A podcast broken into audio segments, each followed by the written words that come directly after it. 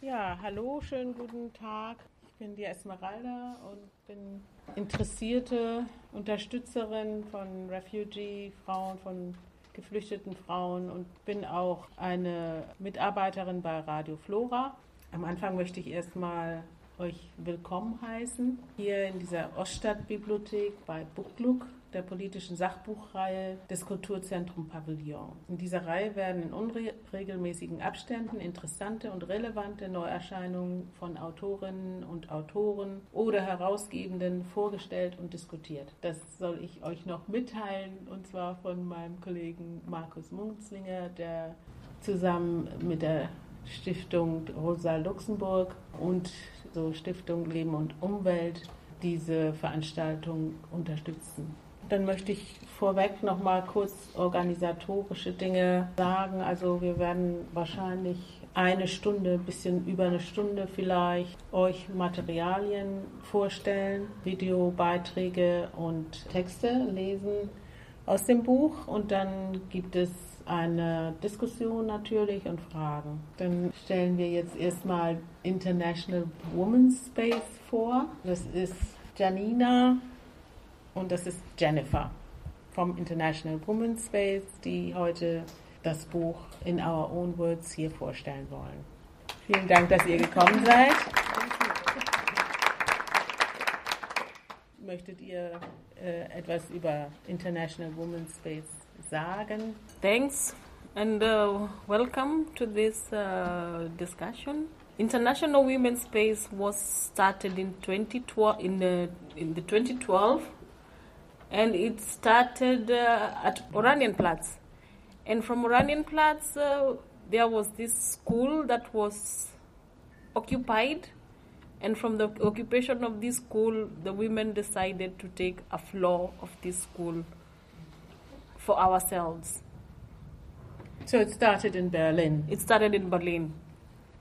And we started with uh, different women, and we just realized that from the Oranienplatz movement, there was need for women to address women issues. And that's how the need of this, the women's space started. We are a self organized group, and amongst the things we did we started doing was uh, workshops, German lessons, self defense lessons, and there was also the need to have uh, sleeping places for women who were coming from very far places in the Lager and had things to do in Berlin to have a sleeping an accommodation for some time. And this is a place that many people passed, many women, and uh, went through the women's space and and uh, it has really seen a lot of people from different places. Now the school is uh, not place where we can enter anymore. It was uh, mainly everyone was evicted in summer 2014. Um, also the women's space, and uh, we are now working as a group of 10 women um, we have a place where we can meet. Um, yeah, and uh, in this process, the book uh, came out, or out of this process, the, the book was a result. It uh, is a documentation of the stories of women fleeing to Germany, um, the problems they were facing in their journey, and uh, also the problems they are facing here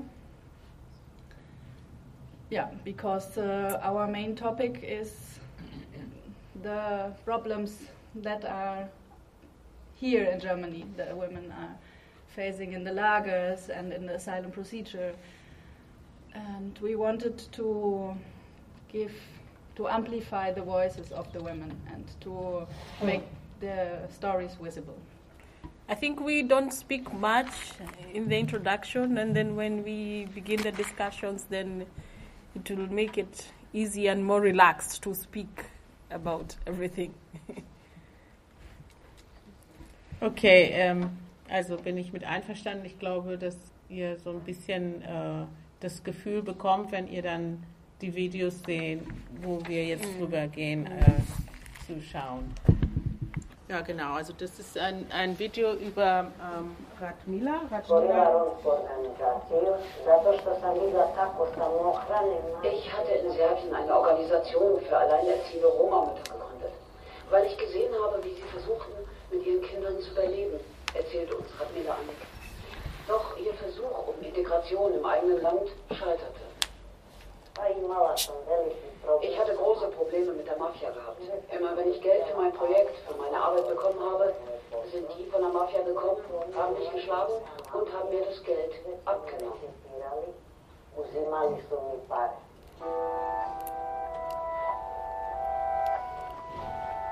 Von all dem, was Radmila Annik erzählt, findet sich nichts in den ersten Anhörungsprotokollen.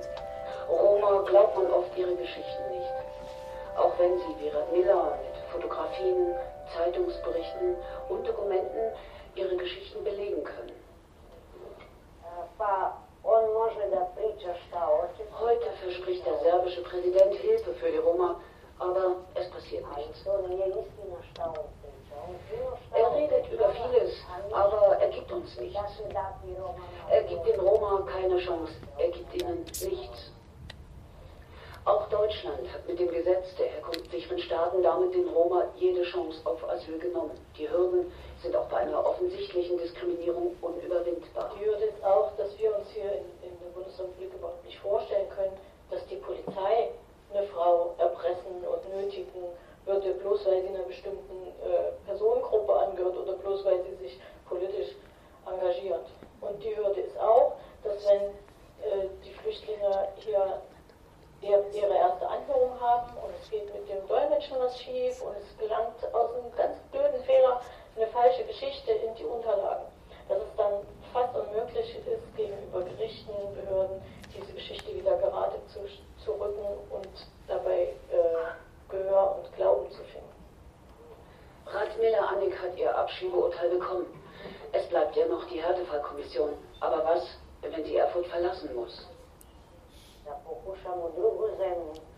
Ich werde versuchen, in ein anderes Land zu gehen. Belgien oder Schweiz. Aber ich werde dafür kämpfen. Ich werde dafür kämpfen, dass ich hier bleibe. Genau, jetzt äh, hast du vielleicht noch ein paar Neuigkeiten über die Situation von, die aktuelle Situation von Radmila.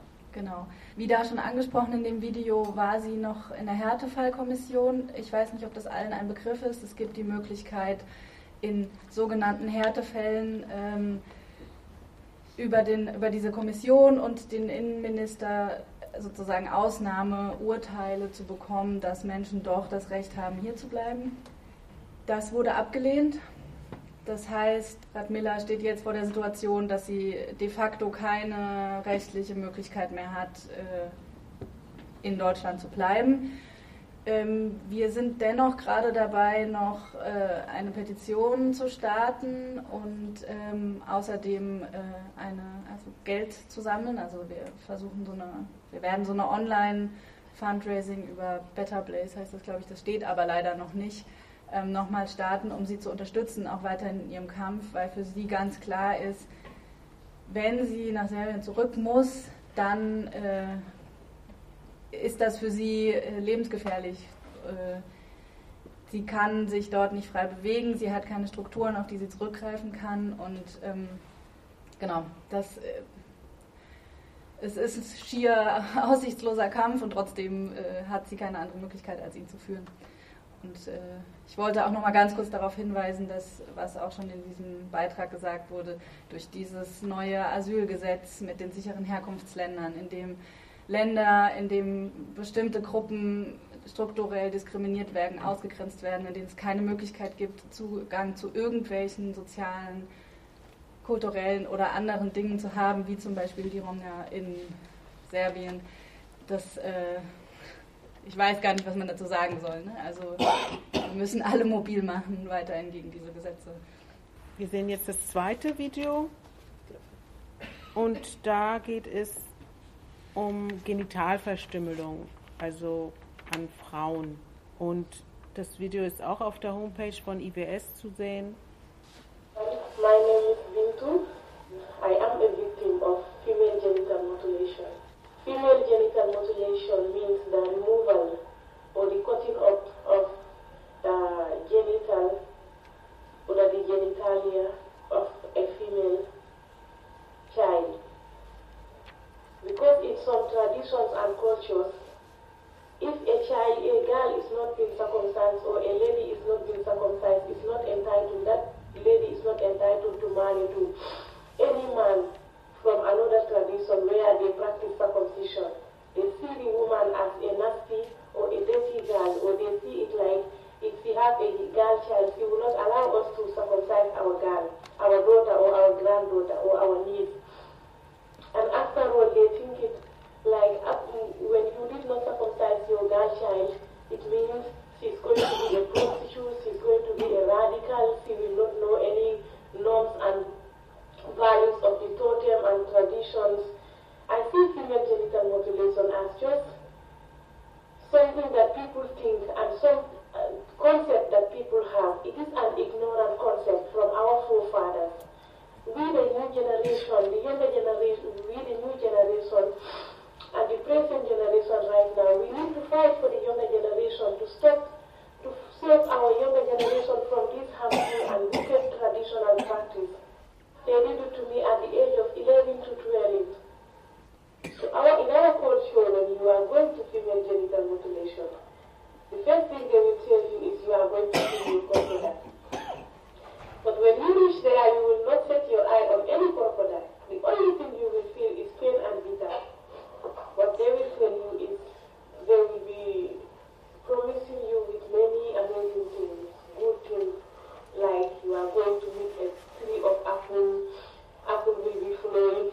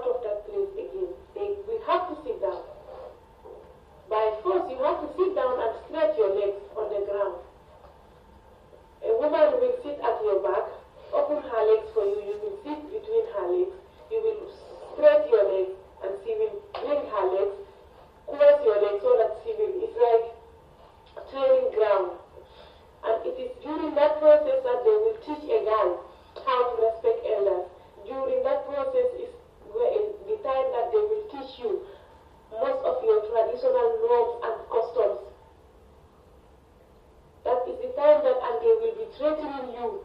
They will beat you if you do anything.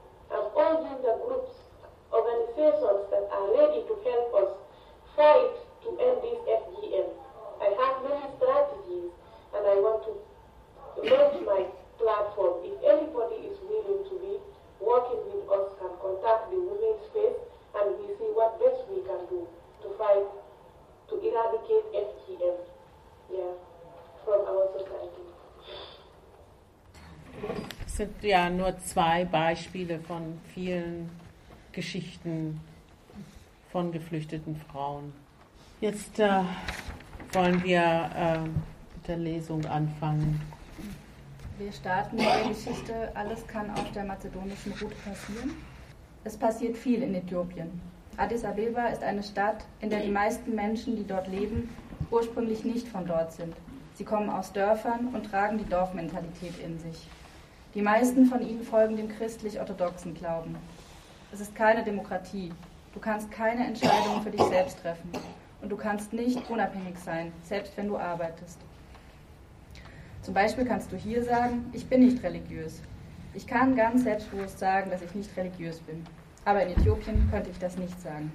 Wenn du es tust, werden dich die anderen Menschen, werden dich die Menschen anders anschauen und du wirst aus dem gesellschaftlichen Leben ausgeschlossen. Ich habe eine Tochter. Sie lebt bei meinen Eltern. Sie hat einen muslimischen Nachnamen in einer Gemeinschaft, die streng orthodox christlich ist. Und sie wird an der Schule wegen ihres Nachnamens schikaniert. Ich weiß nicht, was die anderen Kinder für Eltern haben. Meine Eltern können ihr nicht erklären, was das alles soll warum ihr muslimischer Nachname das Mobbing verursacht. Das war einer meiner Hauptgründe zu gehen.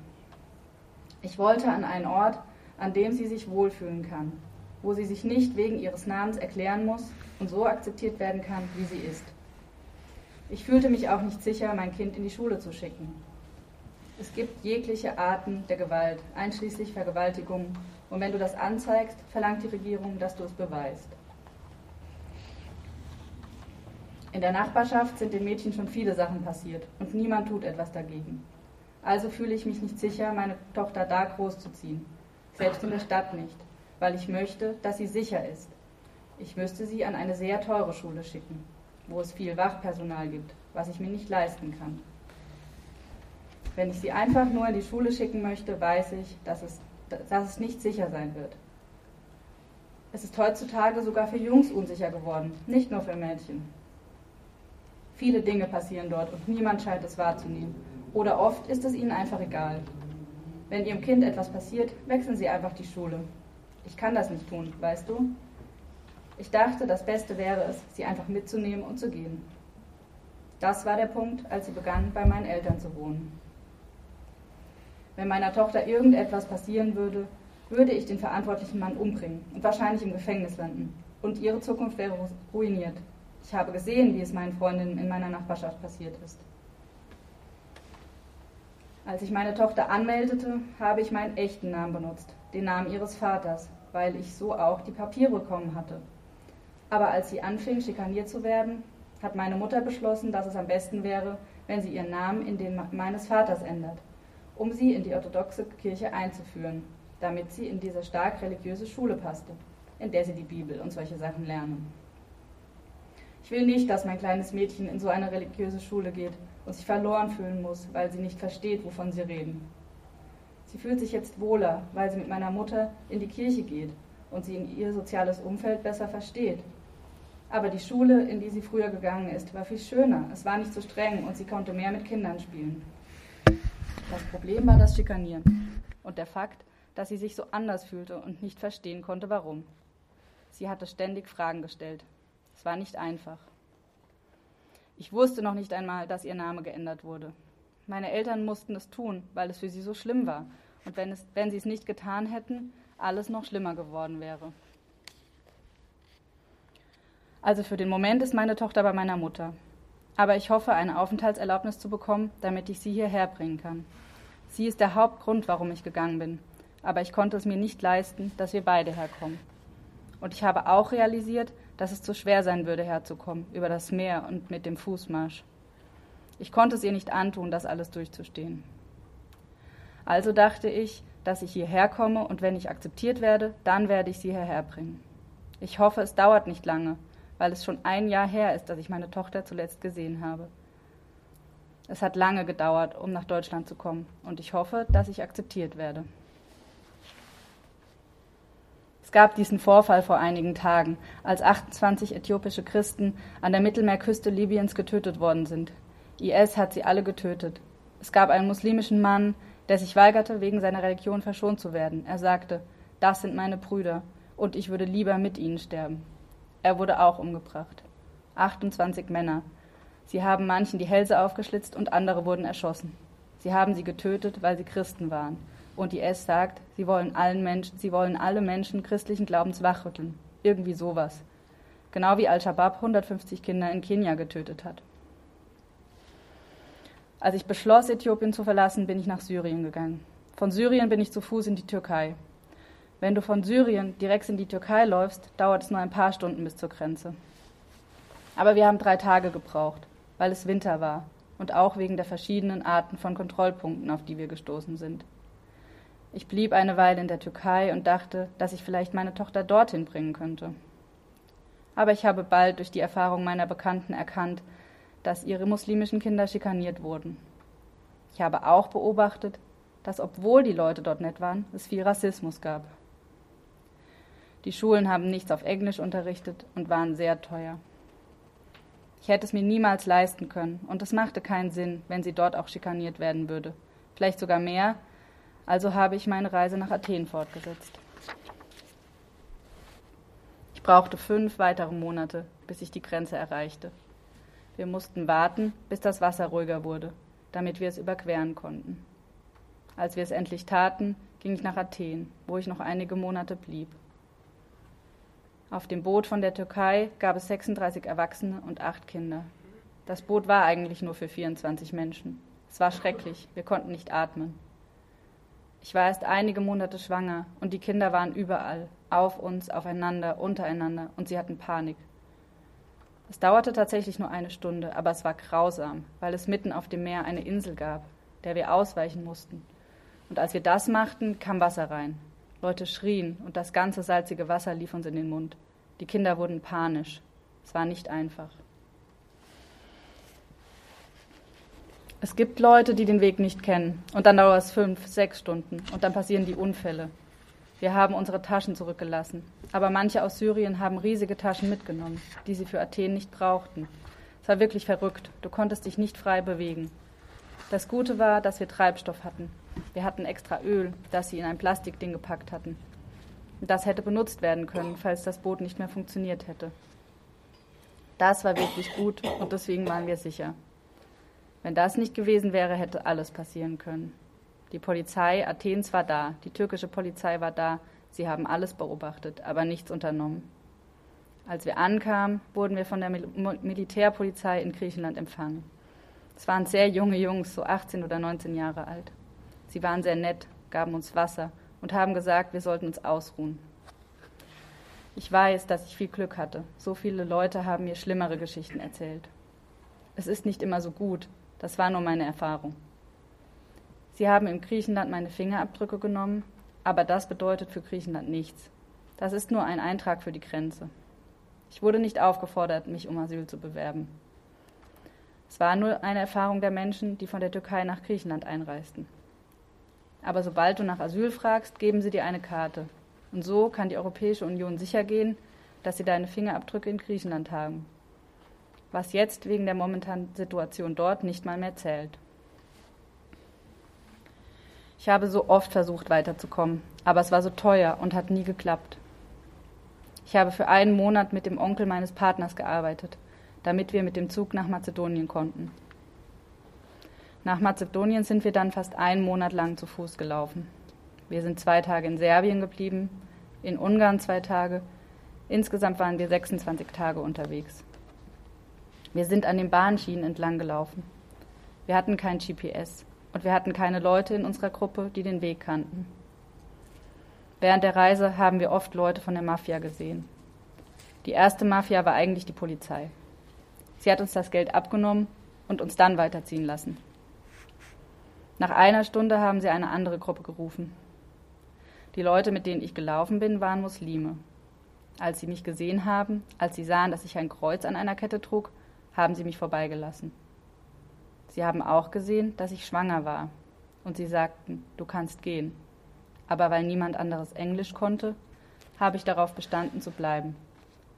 Ich sagte ihnen, dass ich nirgendwo hinginge. Sie haben nach Geld gefragt, und diejenigen von uns, die keines hatten, wurden mit einem sehr dicken Stock geschlagen. Sie zeigten uns, dass sie Muslime hassten. Es war sehr einfach, die Schmuggler zu finden.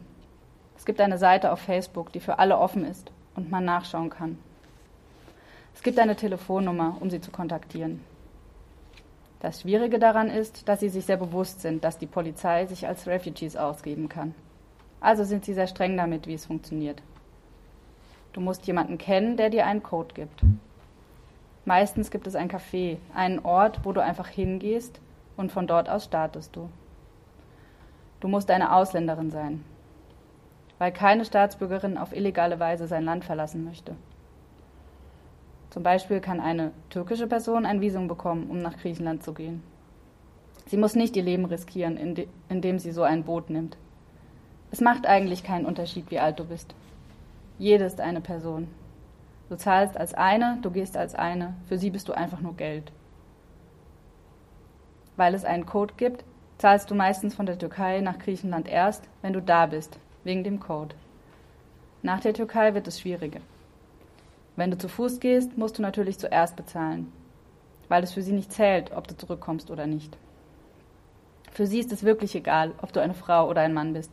Solange du zahlst, kannst du gehen.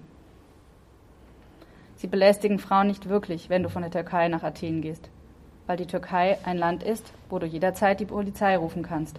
Sogar wenn du eine illegale Einwanderin bist, kannst du die Polizei rufen und ihnen sagen, dass du belästigt wurdest und die Person kann ins Gefängnis kommen.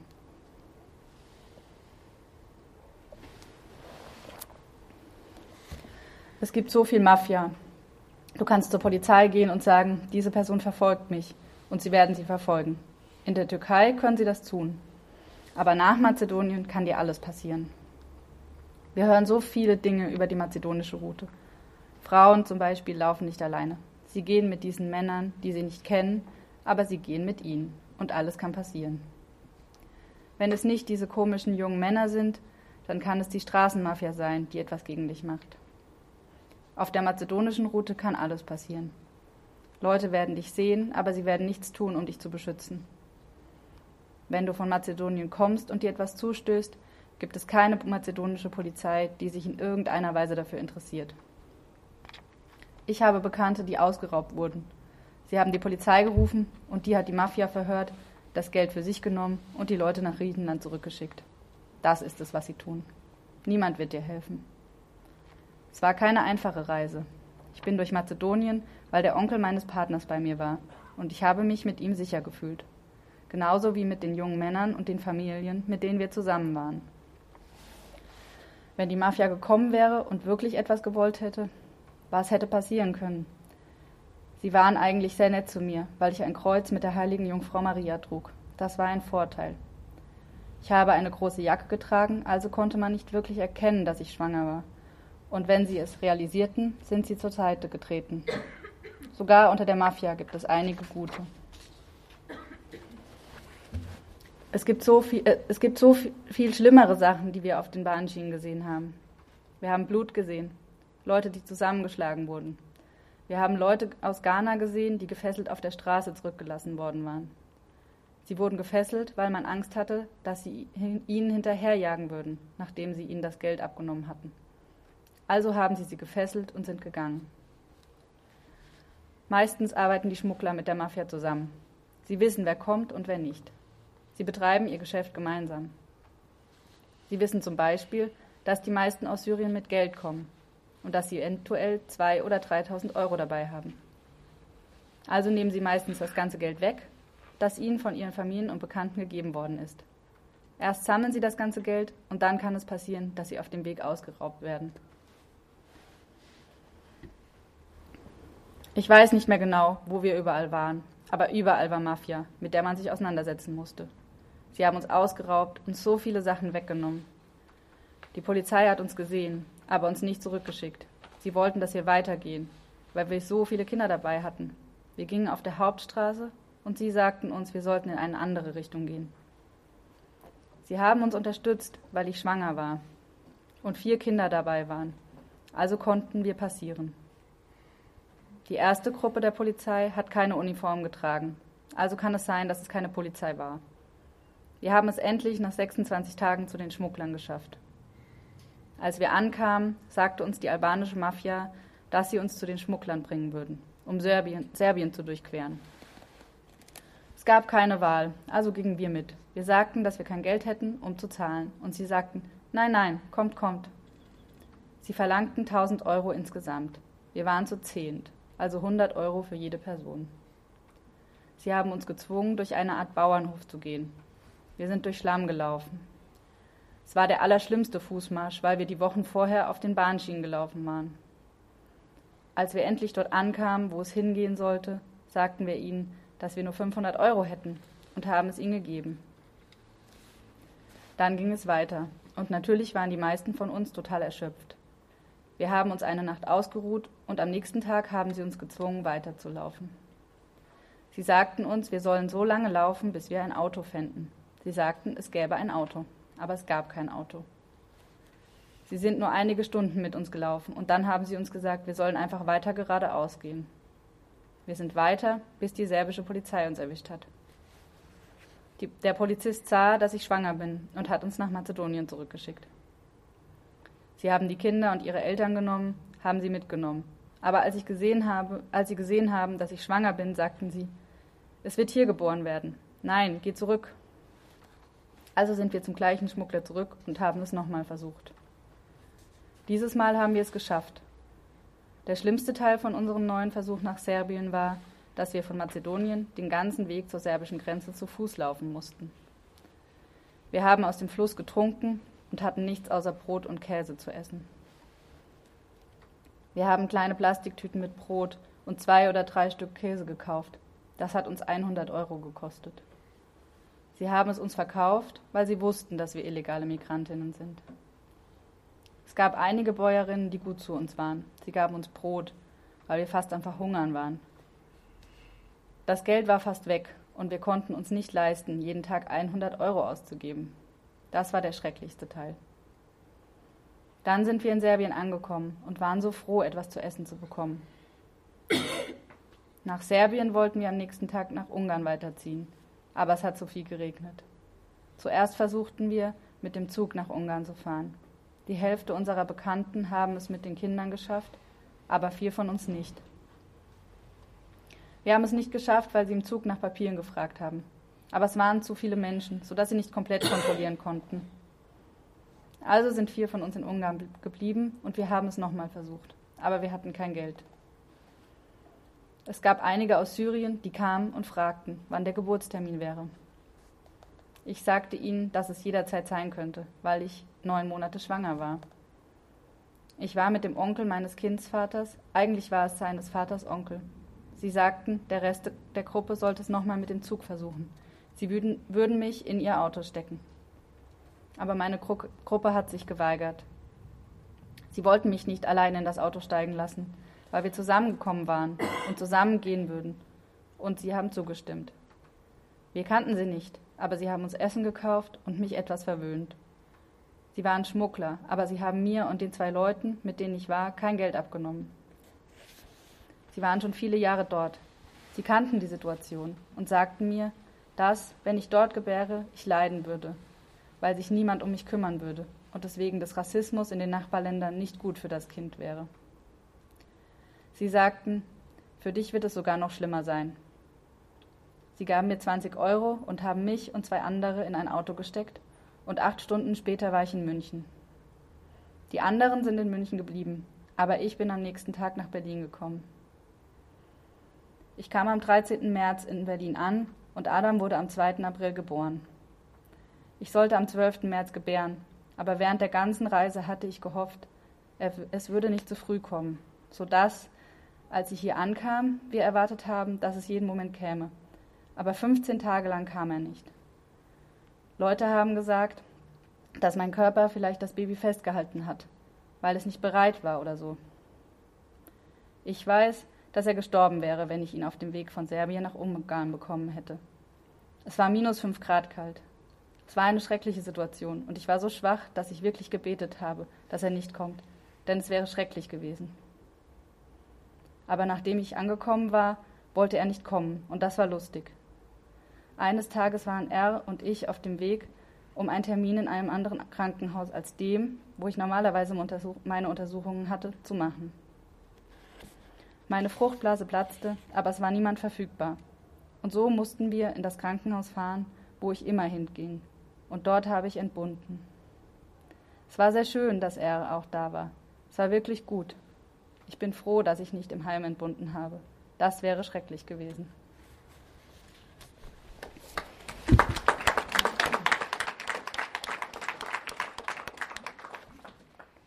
Dankeschön, Janina. Das ist eine interessante Geschichte, die gleichzeitig schön und traurig ist. Ich lese dann weiter äh, und es geht jetzt um eine Person, eine Transperson und deren Geschichte. Aber ich werde diesen äh, Beitrag im Buch nicht ganz zu Ende lesen, weil er einfach zu lang ist. Ich bin zuerst zum Studium nach Deutschland gekommen und irgendwann bin ich in den Iran zurückgekehrt. Ich werde nicht sagen, wie der oder warum. Aber als ich dort ankam, wurde ich verhaftet. Als ich aus dem Gefängnis rauskam, bin ich nach Deutschland zurückgekehrt und wollte Asyl beantragen. Ich hatte einen Brief bei mir, der meiner Fam Familie geschickt worden war. Darin stand, dass ich verhaftet werden könnte, wenn ich in den Iran zurückkehren würde. Irgendwie hatte ich die vorherigen Signale ignoriert. Ich erinnere mich daran, Anrufe von der iranischen Botschaft erhalten zu haben, nachdem ich das Ticket gekauft hatte, um zurück in den Iran zu gehen. Damals habe ich diese Anrufe nicht ernst genommen, weil ich in einer tiefen Depression steckte. Ich war so frustriert von dem Leben in einem kleinen Ort, dem Leben mit dem Studium. Ich wollte nur noch weg. Ich erinnere mich, dass ich mir selbst gesagt habe, ich werde zurückgehen, egal was mir passieren wird. Mein politisches Leben begann früher. Es waren bereits einige Dinge in meinem Leben passiert, die später zu meiner Verhaftung führten. Als ich also nach Deutschland zurückkehrte, habe ich Asyl beantragt, aber mir wurde die Möglichkeit verweigert. Die Behörden sagten, dass ich kein Asyl beantragen könne, weil ich legal hier war. Mein Studiumvisum war noch gültig. Ich sagte ihnen, dass ich das nicht verstünde, weil jetzt eine andere Situation war. Ich bat um Hilfe. Ich sagte ihnen, dass ich vor allem Angst hätte. Ich konnte nicht mal zurück an diese Universität, weil ich auch dort von Le vor Leuten floh. Es war wirklich eine krasse Zeit für mich. Einige Bekannte haben mir eine Bleibe angeboten. Sie haben vorgeschlagen, dass ich ein neues Studiumvisum beantragen sollte. Mein Bruder, der in derselben Stadt studierte, war mit der Unterstützung, die er vom deutschen Staat für sein Studium erhielt, zufrieden. Aber mir ging es anders. Ich konnte nicht mehr studieren, mit dem Master weitermachen. Im Iran hatte ich bereits einen Master in Elektroingenieurwesen der Teleko Telekommunikation gemacht.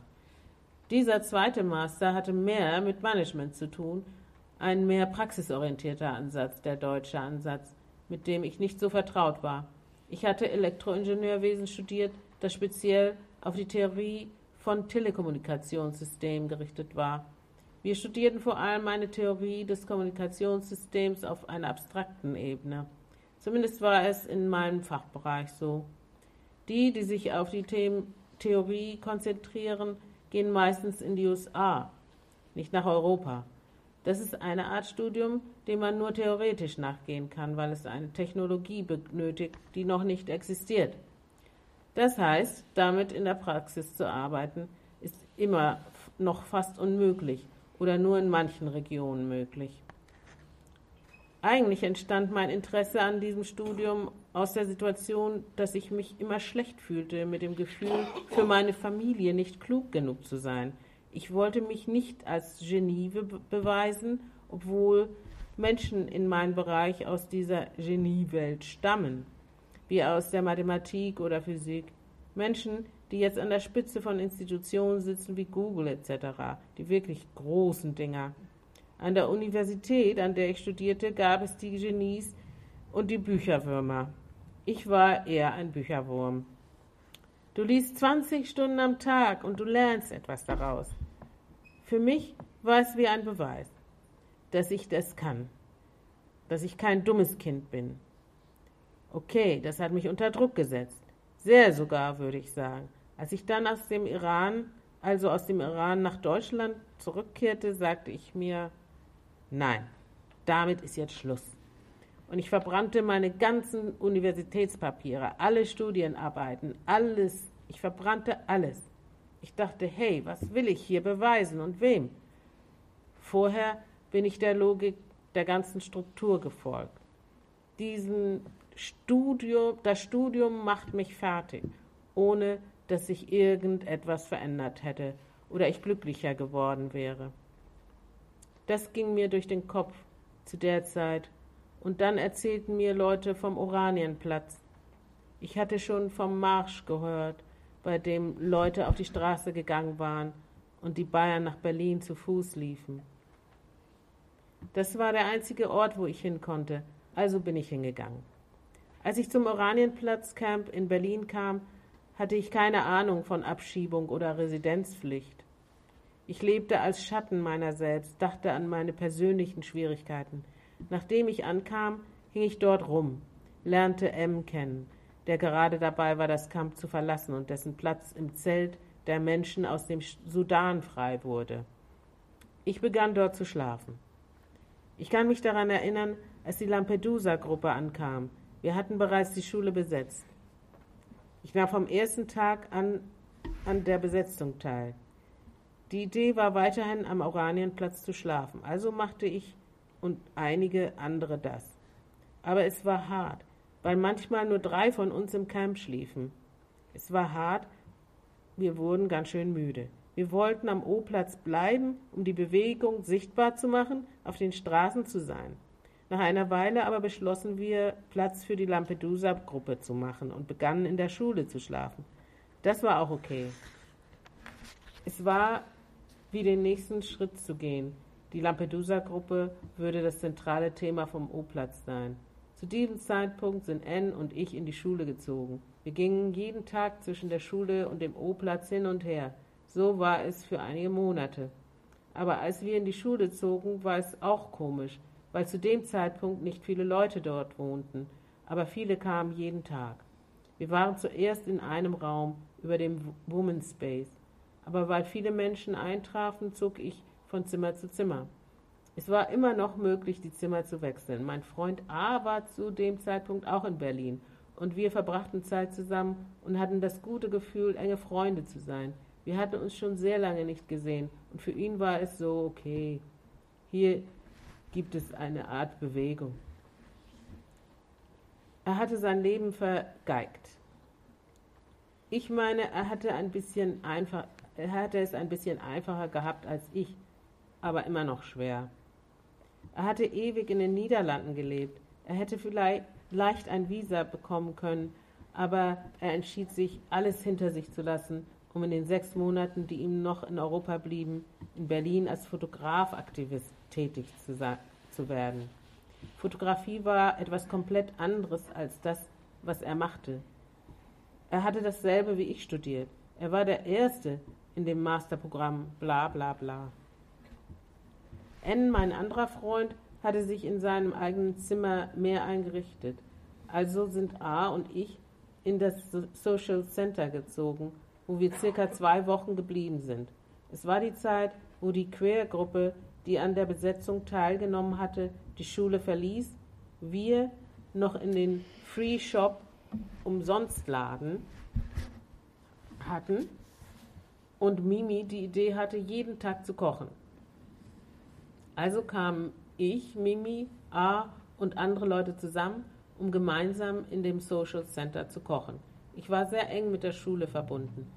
Es war mein Zuhause. Aber es dauerte nicht lange, bis auch das Social Center von Leuten gebraucht wurde, die ankamen. Da sind wir ausgezogen, weil wir dachten, dass wir ja das Privileg hatten, an anderen Orten, wie zum Beispiel in Häusern von Supportern bleiben zu können, während andere, die neu eintrafen, nirgendwo anders hingehen konnten. Dann sind A und ich ausgezogen und haben bei Supportern gewohnt, in Hausprojekten. Wir wurden hier rausgeschmissen und da rausgeschmissen. Und bis zum Marsch nach Brüssel zogen wir hin und her. Als wir dann den Marsch machten, hatte ich alle meine Sachen bei mir. Ich meine, es war als wäre Berlin für mich zu Ende. Ich hatte keinen Ort für mich mehr. Ich ging einfach zum Marsch. Aber als wir in Brüssel waren, wurde die Schule zwangsgeräumt. Also beschloss ich, in den trockenen Hungerstreik zu treten, weil ich mich ganz allein fühlte mit meinen Gefühlen. Ich kam nach Berlin zurück und bin direkt zur Schule und habe mich den Leuten auf dem Dach angeschlossen. Zu diesem Zeitpunkt hatten die Menschen auf dem Dach bereits drei Tage Widerstand geleistet und ich war seit drei Tagen in trockenen Hungerstreik. So habe ich meine Solidarität bewahrt. Nach neun Tagen, als alles vorbei war, naja, ich dachte, es sei klar, dass die Leute, die auf dem Dach gekämpft hatten, in der Schule bleiben würden und dass mit einem guten Konzept alles okay werden würde. Aber so wurde es nicht. Ich würde es so sagen, wie es mir mal jemand gesagt hat.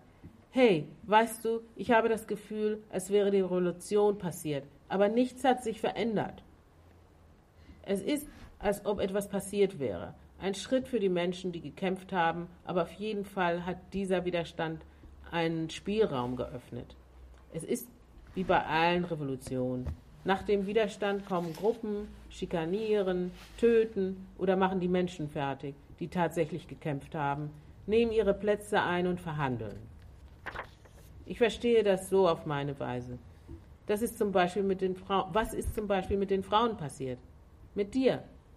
Jetzt bist du beispielsweise nicht mehr in der Schule. Dasselbe gilt für mich und einige andere Leute, die radikal im Widerstand gekämpft haben.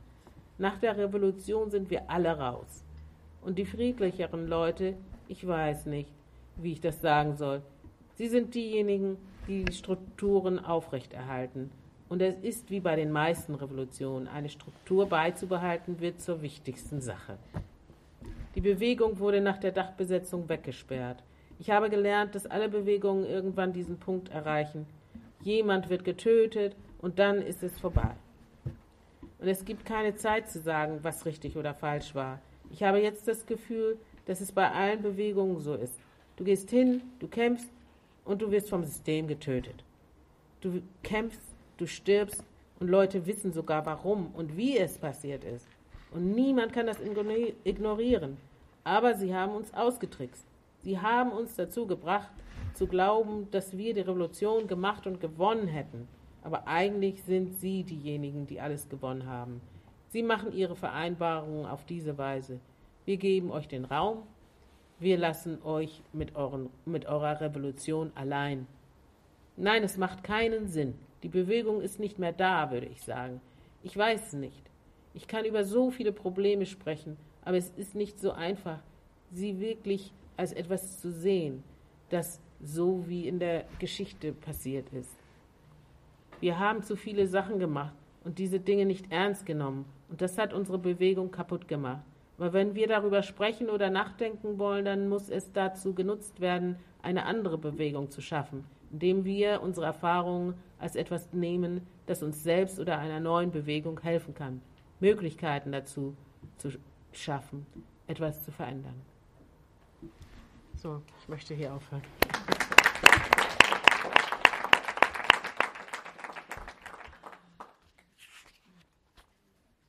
Currently this person who is anonymous in our in our book lives in the canal and it's under, it's under it's currently on, under threat of eviction because um, they want to build a refugee lager we have flyers on the table to this information and the story about the canal Yeah. The Kanal is a Wagenplatz, a queer radical Wagenplatz, where uh, many different people live, uh, and uh, they just a short information. They wanted to force them to sign a contract in which is written that they are not allowed, they are not allowed to live with refugees, like uh, and Roma people. So. Um, Kannst du noch mal auf Deutsch sagen vielleicht? Ja, ähm, die, also der Kanal ist ein Wagenplatz in Berlin, der ähm, einen Vertrag unterschreiben sollte, in dem die Klausel stand, dass die Menschen, die dort leben, ähm, nicht, ich sage das so, weil, weil so getan wird, als gäbe es eine Gruppe von nicht Geflüchteten und nicht Roma, die, also die Klausel ist, ihr dürft, wir dürfen nicht mit Flüchtlingen und Roma leben. Allerdings ist die Gruppe, die dort lebt, äh, sehr äh, Gemischt. gemischt und das, genau, also sozusagen auf zwei Ebenen unglaublich, einfach zum einen diese Klausel in den Vertrag zu schreiben und zum anderen die einer Gruppe von Menschen vorzusetzen, die eben zum Teil selbst äh, Menschen sind, mit denen nicht gelebt werden soll. Also es ist einfach Wahnsinn. Und jetzt soll ein äh, Lager dort aufgebaut werden für Flüchtlinge. Auf genau dem Platz, wo die Menschen nicht mit Flüchtlingen leben sollten. Genau. Ja. Und wir haben Infoflyer auch noch mitgebracht. Die liegen hinten auf dem Tisch. Ja, äh, das ist alles ein bisschen viel, also für mich jedenfalls, äh, äh, das alles sehr äh, grafisch dargestellt zu bekommen. Und würde dann anfangen ähm, mit der Diskussionsrunde oder Fragerunde und möchte ganz gerne wissen, welche konkreten Forderungen äh, International Women's Space stellt. Which concrete demands do we have as the International Women's Space? one of the demands that we are really trying to campaign about. Because if you listen to women from different parts, they are running away. Not there is the usual political problems and war and uh, all these things that happen in a country that make everybody flee. But there is a particular problems women are facing, especially from the patriarchal system f- women are facing uh, female genital mutilation, forced marriages. All these things are reasons that are making women flee, despite the other bigger problems. These bigger problems uh, that make men and women flee exploitation, poor trade, all these things. And um, one of our concrete demands is that women are granted asylum because of gender persecution. Most women are coming here with their families, applying for asylum as a family. They are facing violence in these marriages. But because they have applied asylum as a family, they cannot get out of the asylum procedure because of the bureaucracy. These are some of the things that we are trying to bring to their attention that the women should not be put in the same asylum procedure with the men. There should be special clauses that acknowledge the sufferings of the women. And that is one of the reasons that we decided to document stories about women. Ja, thank you. Also möchtest du das übersetzen ins Deutsche? Ja, soll ich das nochmal übersetzen oder? Okay, ähm, eine der Hauptforderungen ist, dass Geschlechts ah. Dass geschlechtsspezifische Verfolgung als Asylgrund anerkannt wird. Frauen fliehen an, aus denselben Gründen wie Männer, aber sie haben auch noch spezifische Fluchtgründe, wie die, wie die wir gerade auch im Video gehört haben, zum Beispiel ähm, FGM oder Zwangsehe, Vergewaltigung, systematische Vergewaltigung etc. Diese Gründe für die Flucht werden nicht äh, anerkannt oder viel zu wenig anerkannt. Dazu kommt, dass viele Frauen im Familienverbund fliehen. Das heißt, dass sie hierher kommen als Frau mit dem Mann und der Asylgrund des Mannes ist ausschlaggebend. Die Familie ist als eine Einheit im Asylverfahren und die Frauen haben keine Möglichkeiten, aus der Ehe zu kommen, wenn sie zum Beispiel dort äh, Gewalt erfahren und ihr eigenes Asylverfahren zu betreiben. Also aus bürokratischen Gründen wird sozusagen die patriarchale Struktur weiter fortgeführt. Oder nicht aus bürokratischen, sondern auch aus patriarchalen Strukturen, ne? aber sozusagen mit einem bürokratischen Argument.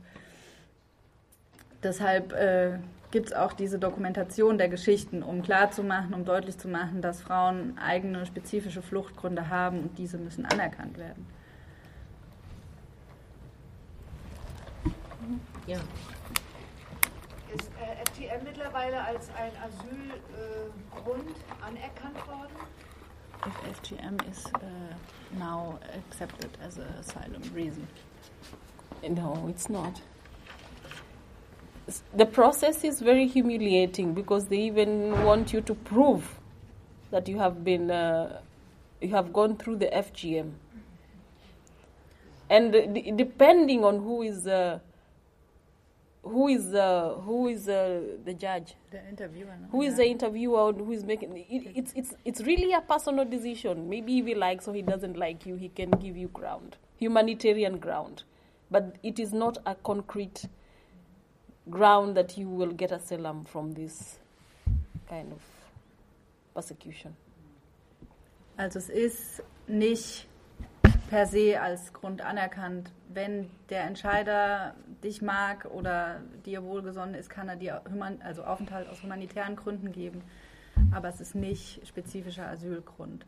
Und die Prozedur ist sehr ähm, humiliating, ähm, demütigend, danke, ähm, weil alles bewiesen werden muss im Detail.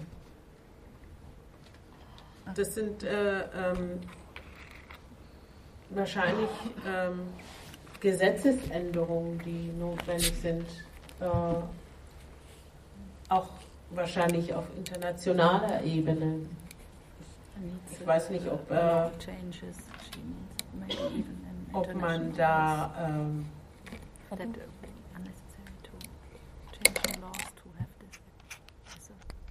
ob man da Erfolge erzielen kann, wenn man mit Rechtsanwälten zusammenarbeitet und also es gibt ja bestimmte, sagen wir mal, Menschenrechte, die bei der UN verankert sind, auch für Frauen, also genderspezifische Menschenrechte, Menschenrechte.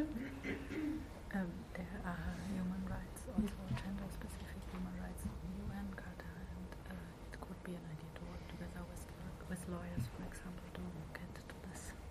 Äh, gibt es da äh, irgendwelche Erfolge, irgendwelche, äh, weiß ich nicht, Urteile? Do we know any success or any um, law cases where something like this has been proved? law cases Yeah, where Ja, Web- also wo, äh, wo diese ähm, decisions. genderspezifischen Fluchtgründe, ähm, ja, wie Vergewaltigung und maybe you can FGM. answer that you have erfahrung about the law Hm. Mm. Also es gibt sicherlich einige einzelne Urteile und immer wieder gibt es ja auch Anerkennungen aufgrund von geschlechtsspezifischer Verfolgung und es ist nicht ausgeschlossen sozusagen, aber es sind eben nicht, es wird nicht spezifisch festgeschrieben, dieses und dieses und dieses ist ein Asylgrund. Ähm, wie das auf internationaler Ebene aussieht, also jetzt UN, das kann ich leider selbst auch gar nicht sagen. Ähm, aber trotzdem ist es de facto eben so, dass das Asylrecht ja sich auf politische Verfolgung bezieht und geschlechtsspezifische Verfolgung eben nicht als politische Verfolgung angesehen wird, weil es nicht vom Staat äh, durchgesetzt wird. Ne? Und das ist sozusagen der Krux, weshalb, die Krux, weshalb es dann eben zwar in Einzelfällen anerkannt wird, aber nicht als systematische Verfolgung anerkannt wird. Ja, danke. Ja. questions Ja, gerne. Äh, Ja, ich würde einfach ganz gerne mal hier gemeinsam diskutieren, was wir tun können. Ähm, weil also die Situation ist ziemlich furchtbar, sowohl individuell, wie wir es eben gehört haben, auch die Frage eben, dass es nicht direkt als, dass ähm, geschlechtsspezifische Gründe nicht direkt anerkannt sind ähm, und eben nicht politisch gesehen werden. Wir haben ja eigentlich immer gesagt, das Private ist politisch. aber das wird von einigen anderen Leuten anders gesehen. Ähm, was können wir gemeinsam tun, um äh, diese Problematik noch weiter in die Öffentlichkeit zu tragen? Also dies ist ja schon ein Versuch, aber es noch weiterzubringen und ähm, dann auch Veränderungen zu erreichen. Also für alle von uns vielleicht.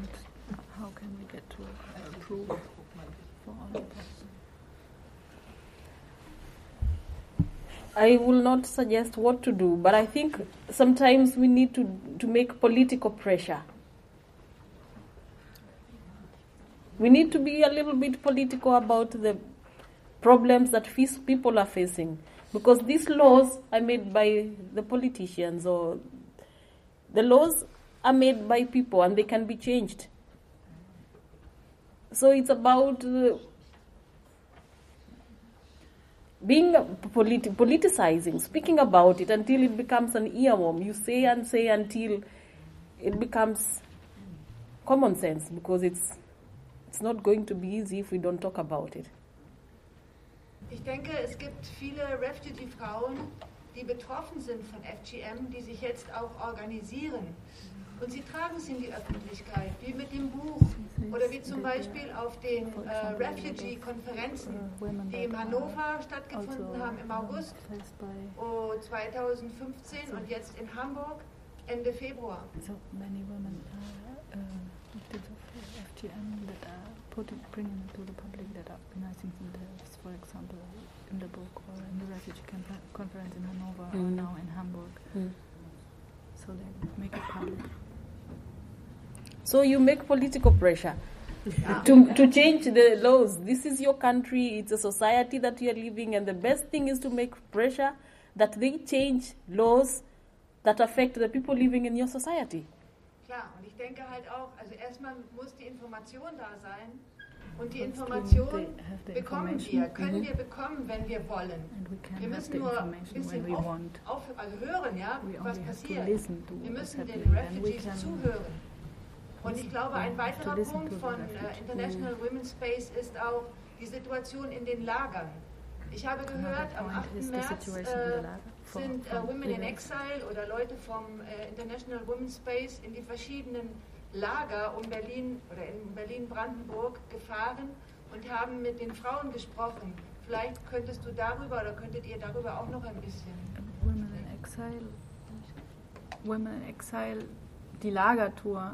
Die Lagertour war vorher 8. schon. Glaub, say war- something about the lager? The Lagertour. Yeah, generally about the Ja. Lager, and then there was Ja, the Lagertour by, vorher schon by mal, Women äh, in gemacht Exile. Ja, regelmäßig. And she Ja. wanted Ja, to ja. have information about the, The lager. The Lagertour also by Women in Yeah, but the situations in the Lager. Okay. I will give an example, like uh, this, uh, the woman from the, the story of the Macedonia. This is a woman who is traumatized. And she comes to Germany, she seeks asylum, and they have put five women in a room. And assuming one, every woman has a different story. So those are five traumatized women. Probably they cannot even speak the same language. They are put in heims, very isolated. They cannot speak the language. And these heims have no privacy. The toilets cannot even be closed. Their rooms, the Heimleiters have access to, they can get into their rooms and the security people can get into their rooms. When these people come to seek asylum, is this a safe space to keep these women?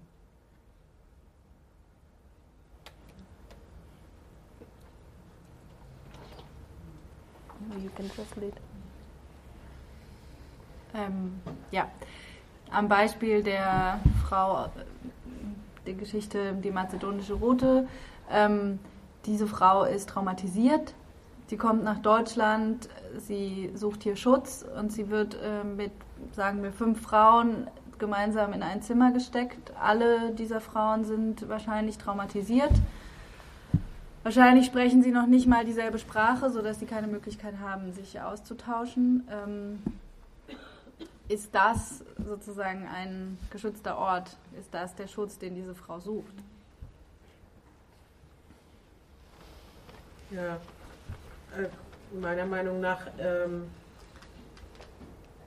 kann man da bestimmt versuchen, ähm, darauf einzuwirken, dass äh, diese Situation für die Frauen in den Flüchtlings etwas geändert wird. Also irgend, irgendwie müssen wir äh, äh, wirklich Druck machen auf die Flüchtlingsräte und äh, Institutionen, dass die äh, ähm, auch ihre Strukturen ein bisschen verbessern, dass es äh, äh, wirklich etwas sicherer wird für die Menschen, dass sie sich in diesen Heimen äh, wohler fühlen, weil ähm, das so wie das äh, jetzt im Moment läuft in den meisten Heimen, nicht überall, aber in den meisten Heimen doch sehr, sehr prekär ist.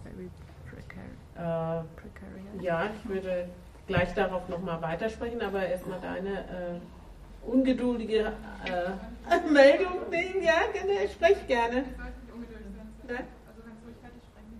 Ähm, ich wollte einfach nur sagen, dass ich es genauso sehe, dass ähm, von allen Seiten was gemacht werden muss. Natürlich einmal die Leute, die die Erfahrung haben, like this, that erzählen, from all auch sides Menschen, need to die be done. Die The women that have the experience, but also the society that has the possibility to make pressure.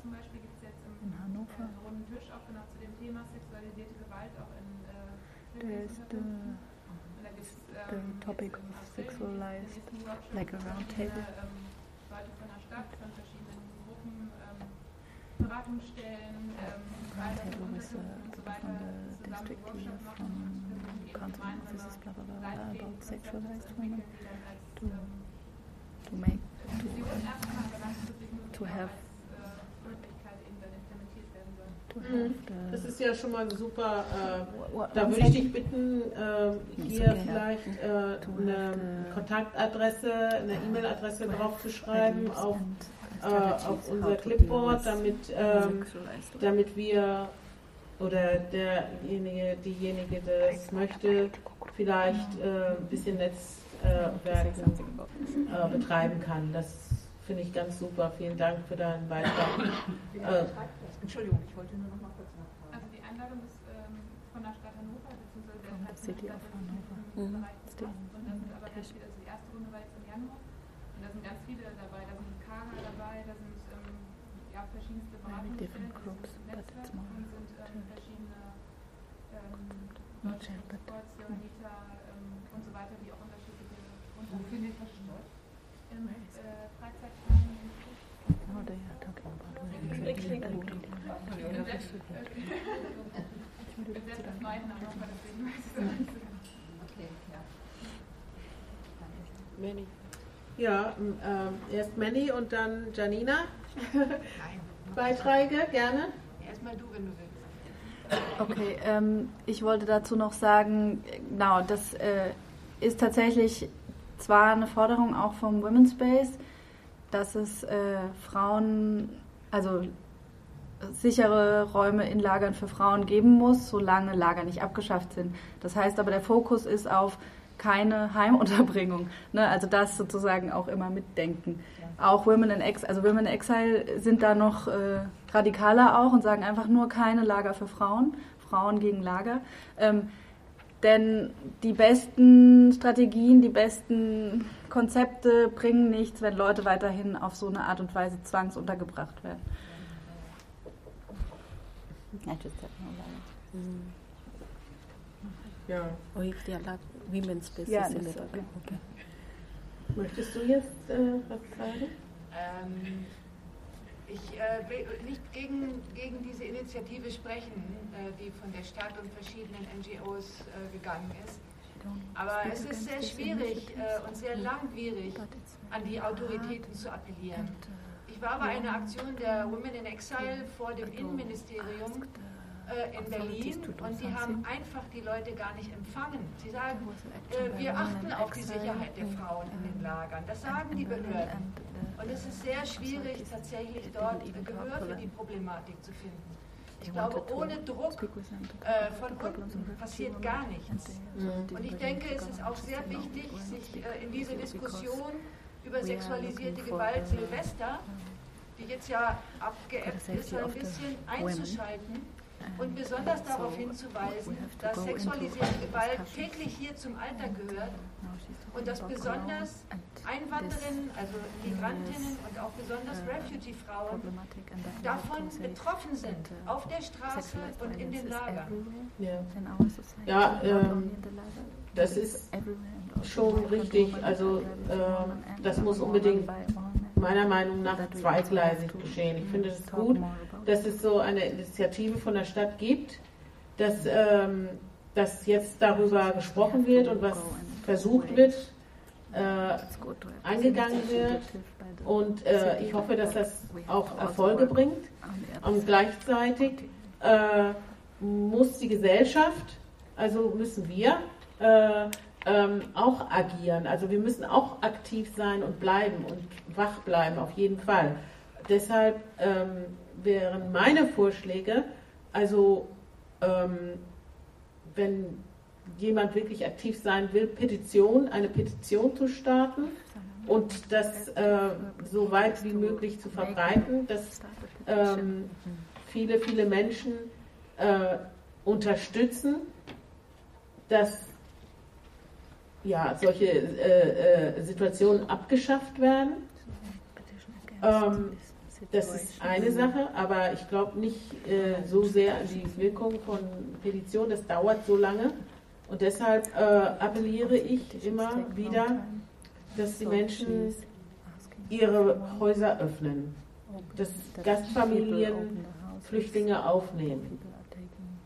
Patenschaften äh, äh, sind auch äh, wichtig, weil ähm, anders geht es nicht. Also es, es, sind sehr, sehr so viele Menschen und äh, ähm, ich glaube, dass ähm, wenn man wirklich aktiv sein will, es überhaupt keinen anderen Weg gibt. Und die Menschen sollten nicht isoliert sein, sie sollten nicht integriert werden, sie sollten wirklich aufgenommen werden. Und Aufnahme bedeutet Inklusion. Also Inklusion für mich bedeutet, dass man wirklich sich öffnet und die Häuser und alles öffnet. Anders geht es nicht. Anders wird es nicht gehen. Es sind zu viele Menschen, die wirklich jetzt unsere Hilfe brauchen. Ab, abgesehen davon, dass, dass wir auch auf die Straße gehen müssen und diesen politischen Druck machen müssen, weil es äh, äh, auch ein Teil des Kampfes ist. Es gibt da sehr viele Baustellen, die man gleichzeitig bearbeiten muss. Das ist so, ne? Ähm, aber um äh, Erfolge, also Resultate zu haben und Forderungen durchzusetzen, da muss man manchmal einfach äh, vorpreschen. So. ja. ja. Ich komme nochmal auf die Fluchtursachen, die frauenspezifischen Fluchtursachen zurück. Ähm, ich denke, dass die viel zu wenig diskutiert sind und zu wenig in der Öffentlichkeit sind. Ähm, ich bin vom Friedensbüro. Wir machen zu ähm, Ostern wieder unseren regulären Ostermarsch, der aber eigentlich eine Aktion ist. Und das Thema in diesem Jahr ist äh, Kriege stoppen, Fluchtursachen beseitigen. Und es war eine schwierige, schwierige Diskussion bei uns, obwohl alle sehr informiert sind, die frauenspezifischen Fluchtursachen gleichwertig mit in den Fokus zu nehmen. Und das, glaube ich, ist an vielen Stellen so, in Parteien, in, ich weiß nicht, allen möglichen Gruppen und Vereinen. Und ich denke, da ist es wichtig, das auch wirklich deutlich zu machen. Natürlich sind Frauen äh, von Kriegen betroffen, stärker zum Teil als Männer oder in besonderer Weise. Ähm, aber dass sie das in Familien sind, im Privaten sind, von patriarchalen Strukturen ähm, betroffen sind. Das ist immer noch viel, viel zu wenig im Bewusstsein. Und ich denke, das müssen wir ungeheuer stark noch in die Gesellschaft tragen. Ja, ich, äh, ähm, bin vollkommen deiner Meinung. Und ähm, ich möchte auch darauf hinweisen, ähm, dass es ähm, nicht nur die Frauen, die auf der Flucht sind, die ähm, immer wieder in Bedrängnis kommen und aus verschiedenen Gründen flüchten. Äh, es sind auch die Frauen, die zurückbleiben, äh, Betroffene. Das sind äh, äh, ähm, nochmal andere Aspekte und andere Perspektiven, die man kaum beachtet, von denen ähm, die sind so verlassen und zurückgelassen als alleinstehende Frauen ohne ihre Söhne, ohne ihre Mütter, äh, Männer in, in ihren Heimatländern, ohne ähm, Einkommen und, äh, und ohne Schutz. Und äh, das ist nochmal ein Thema, das gar nicht im Fokus von den Menschen ist. Also es, äh, äh, es, es, es sind dann doppelt belastete Frauen wirklich, ja. Oder dreifach belastete Frauen zum Teil. Also es ist, ähm, es ist wirklich ein Problem, ähm, das die Frauen noch mehr betrifft als die Männer. Und deshalb ähm, finde ich das auch äh, richtig, dass diese Fluchtgründe und äh, Flucht, Fluch, also die Fluchtursachen und die Konsequenzen, die die äh, Flucht mit sich bringt, formuliert werden. Die müssen aufgeschrieben werden, die müssen sichtbar gemacht werden, die müssen immer wieder angeprangert werden und geächtet werden, damit ja, damit äh, Menschen einfach äh, realisieren, was es bedeutet für Frauen, ähm, dass sie diesen, diesen Terror, diesen, diesen Horror ausgesetzt werden. Also es ist, ähm, es ist schwierig, weil das zu organisieren, ähm, wer, wer, wer, wer wird das machen? Also können, könnten wir uns als Gruppe an die UN wenden? Würde das was bringen? Ähm, dafür äh, müssten wir wirklich in den Vereinen, in den, in den feministischen Organisationen, in, ja, in den Flüchtlingsunterkünften und Organisationen wirklich sehr zusammenarbeiten, um irgendwas zu bewegen. Ja, gerne. Ähm, ich würde gerne noch mal was sagen. Ich bin jetzt ja ein bisschen viel Quatscherin, tut mir leid. Aber ähm, ich war jetzt im Rahmen des 8. März ähm, bei zwei Veranstaltungen. Das eine eine Veranstaltung zum Thema Palästinenserinnen, ähm, die über ihre Situation berichtet haben. Das geht ein bisschen in die andere Richtung, aber dennoch denke ich, äh, trägt es auch zu unserem Thema bei. Die erzählt haben, wie sie einerseits in der Befreiungsbewegung insgesamt sind, aber gleichzeitig gegen massive patriarchale Strukturen in ihren Bewegungen arbeiten. Äh, so, und dann war gestern eine ähm, Menschenkette, Frauenkette, wo kurdisch-türkische Frauen äh, versucht haben, auf ihre spezielle Situation hinzuweisen. Und auch da sehr, sehr ähnlich dem, was wir hier auch kennen, patriarchale Strukturen. Da war der Bericht davon, dass äh, Frauen eine Aktion in, ich glaube in der Türkei oder aber auch in Kobani, jedenfalls in dem Bereich dort gemacht haben, kurdische Frauen, die ähm, rote Bänder zerschnitten haben, um deutlich zu machen, ähm, unsere Ehre ist nicht die Ehre der Familie. Wir haben eine andere Ehre. Das heißt, es ging um jungfräuliche Frauen, die Frauen, die bis zu ihrer Familienverheiratung ähm, keinen sexuellen Kontakt haben sollen und so weiter und so weiter. Dass die gesagt haben, hier keine Zwangsheiraten, keine Ehrengeschichten mit Verheiratung und, und, und. Und da habe ich gedacht, in all diesen verschiedenen Zusammenhängen ähm, gibt es Ähnliches. Nicht immer identisch, aber Ähnliches. Und ich denke, da müssen wir noch viel mehr, ja, die Situation, zum Beispiel jetzt Palästina, ähm, Türkei, äh, Kurdistan, bei uns, dort. Äh, also wirklich so die weltweiten vergleichbaren Situationen ähm, betrachten und auch das, was an Frauen, äh, die Frauen, die hier und woanders arbeiten, zusammenschließen. Also wenn diese Erfahrungen, die ich gerade jetzt gemacht habe, in einen Topf kämen, dann würden wir sagen, oh, das ist ja wirklich alles gar nicht so unterschiedlich. Lasst es uns gemeinsam angehen. Ja, das wäre schön. Ideal. ähm, aber ähm, ich weiß nicht, möchtest du vielleicht noch äh, was sagen? Antworten auf die vielen Statements? I think it's important to acknowledge that we all have struggles as women.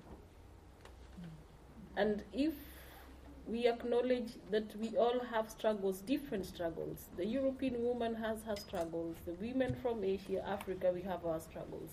If we come together Ja. and put all these struggles together, we can make a difference.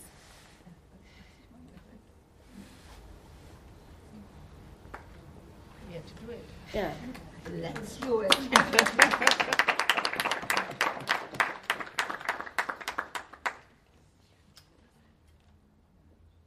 Ja, möchte jemand noch was dazu beitragen oder hat noch jemand eine Frage? Also ich persönlich finde die Idee gut, dass sich Frauen zusammenschließen. Bisschen lauter. Wenn das wird, dann hört man mich vielleicht auch. Also ich finde die Idee gut, dass sich Frauen zusammenschließen mit all den Problemen, die man halt als Frau in der jeweiligen Gesellschaft oder in der jeweiligen Kultur hat. Aber oft sehe ich auch, dass halt in, zum Beispiel in Feministinnen, dass es ja da verschiedene Strömungen gibt, aus verschiedenen Kulturen kommen welche zusammen. Und da ist es auch oft so, dass sie sich dann quasi gegenseitig angreifen. Da gibt es halt auch immer so so einen Kulturclash quasi, auch zwischen Frauenrechtlerinnen. Und deswegen sehe ich da halt ein Problem, das man erstmal beseitigen muss, bevor man zu so, einem, zu so einer Zusammenkunft kommen kann. Ja, ähm, das ist so schon ein guter Punkt. Möchtest du was dazu sagen vielleicht? Yeah, I think uh, she has a point. For example, when we fight, we, are, we, are, we say we are feminist. What we saw in Cologne, we have to really understand if it is really feminism or it's racism. Because you cannot do feminism without facing, without uh, fighting racism. And really, we have to understand the two things. And when we say that refugee women are being persecuted, they are really being persecuted. And the media is not doing any justice to their stories. What we saw on the Cologne, the first of, of, of January, and we compare to the real stories that are happening to women, it's really embarrassing. And then after people were persecuted, the, the, the, the, there was a the, the very fast the asylum process, the, the changes that were happening. It's like, you know, it's actually the racism. It is so obviously racist. When you people start saying that uh, some the men from uh, Morocco and uh, and uh, Algeria and these countries cannot treat their women and they are not cultured. Are you telling us that the men who light the fires here are cultured? Let's stop with the stereotype. Let's get real because things are happening. But if there are people doing reporting in the media, let it be responsible reporting. Whatever people do, let them do in a responsible way. Because it's about humanity. These things touch on people's lives. And if we do politics and not understand these politics are affecting, are affecting people, then it's not fair. Yeah, äh, um, hat, hast uh, du recht. I, uh, I agree with you. Uh, that was a very shameful uh, a thing that happened in Cologne, and, and everybody knows by now, I suppose, that, you know. I think there is a demo today. I am really curious to see how many people attended this uh, demo against the demo of the 1st of uh, January. Cologne, in Mhm. Köln, ne? Ja, ja. Mhm. I think it Ja. should be happening now. Ja, das ist heute eine große Groß, Großveranstaltung in, in Köln. ja. Aber ich möchte noch mal auf äh, Bezissams äh, Einwand eingehen. Und zwar ähm, ist es schon richtig, dass es verschiedene feministische Strömungen gibt, die ähm, nicht immer gleich sein müssen. Es gibt viel zu viele Menschen, Frauen äh, auf der Erde, dass sie alle gleich denken könnten. Das gibt es gar nicht. Und aus diesem Grunde ist es nicht schlimm. Das ist, äh, ähm, das macht nichts. Trotzdem äh, gibt es äh, immer wieder eine gleiche Motivation. Also jedenfalls ähnliche Motivation, warum äh, Feministinnen zusammenkommen können und äh, zusammenkämpfen können für äh, veränderte Strukturen, also das Patriarchat einfach aufzulösen, ja, äh, äh, aufzuweichen und äh, äh, die Rechte äh, zu erlangen, die Frauen haben sollten. Äh, ähm, ähm, es geht hier ja erst einmal nicht nur um diese äh, Gesamtsituation der Frau, die natürlich auch wichtig ist, aber ähm, hier im ganz speziellen erstmal die Frauen, die weniger Rechte haben noch, weil sie einfach keinen Status haben, weil sie äh, ja gar nichts haben, keine Bildung, keine Ausbildung, die Sprache nicht. Äh, ähm, es gibt ähm, natürlich viel, was gemacht wird, aber ähm, wo wir da unterstützen können, ja, das ist, das ist einfach sehr viel. Das ist so viel. Also das gibt äh, Situationen, wo die Frauen äh, nicht dorthin kommen können wie wir, weil sie brauchen vielleicht Kinderbetreuung. Ja, ganz äh, ähm, simple Dinge, die, wo sie keinen Zugang haben. Ja, also wo, wo wir vielleicht denen das Leben leichter machen können, die das noch schwerer haben oder äh, schwer, äh, schwer haben, überhaupt hier, hierher zu kommen und hier zu sein. Also es wird schon sehr viel gemacht, das ist richtig. Es sind halt nur, äh, ähm, ja, vielleicht die Rahmenbedingungen äh, nicht immer angenehm für diese Frauen. Vielleicht können wir die verbessern.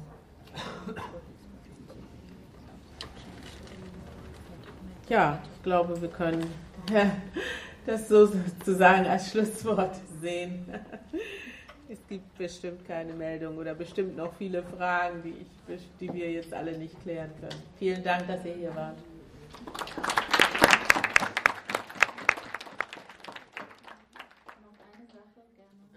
hinterher schieben. Ähm, erstmal danke für die Einladung. Thanks for the invitation. Ähm, wir haben Bücher mitgebracht, die liegen da hinten auf dem Buch, äh, auf dem Buch, auf dem Tisch aus, aus. Genau. Die können auch über unsere Webseite äh, bestellt werden und vor allem gibt es noch viel mehr Informationen und äh, so weiter auf unserer Webseite. Die ist. Ähm, die war gerade eben war dran, okay. ja. Äh, www.iwspace international iwspace.wordpress.com ähm, genau. Something else you want? No, no. Just thank you for, for being here. ja.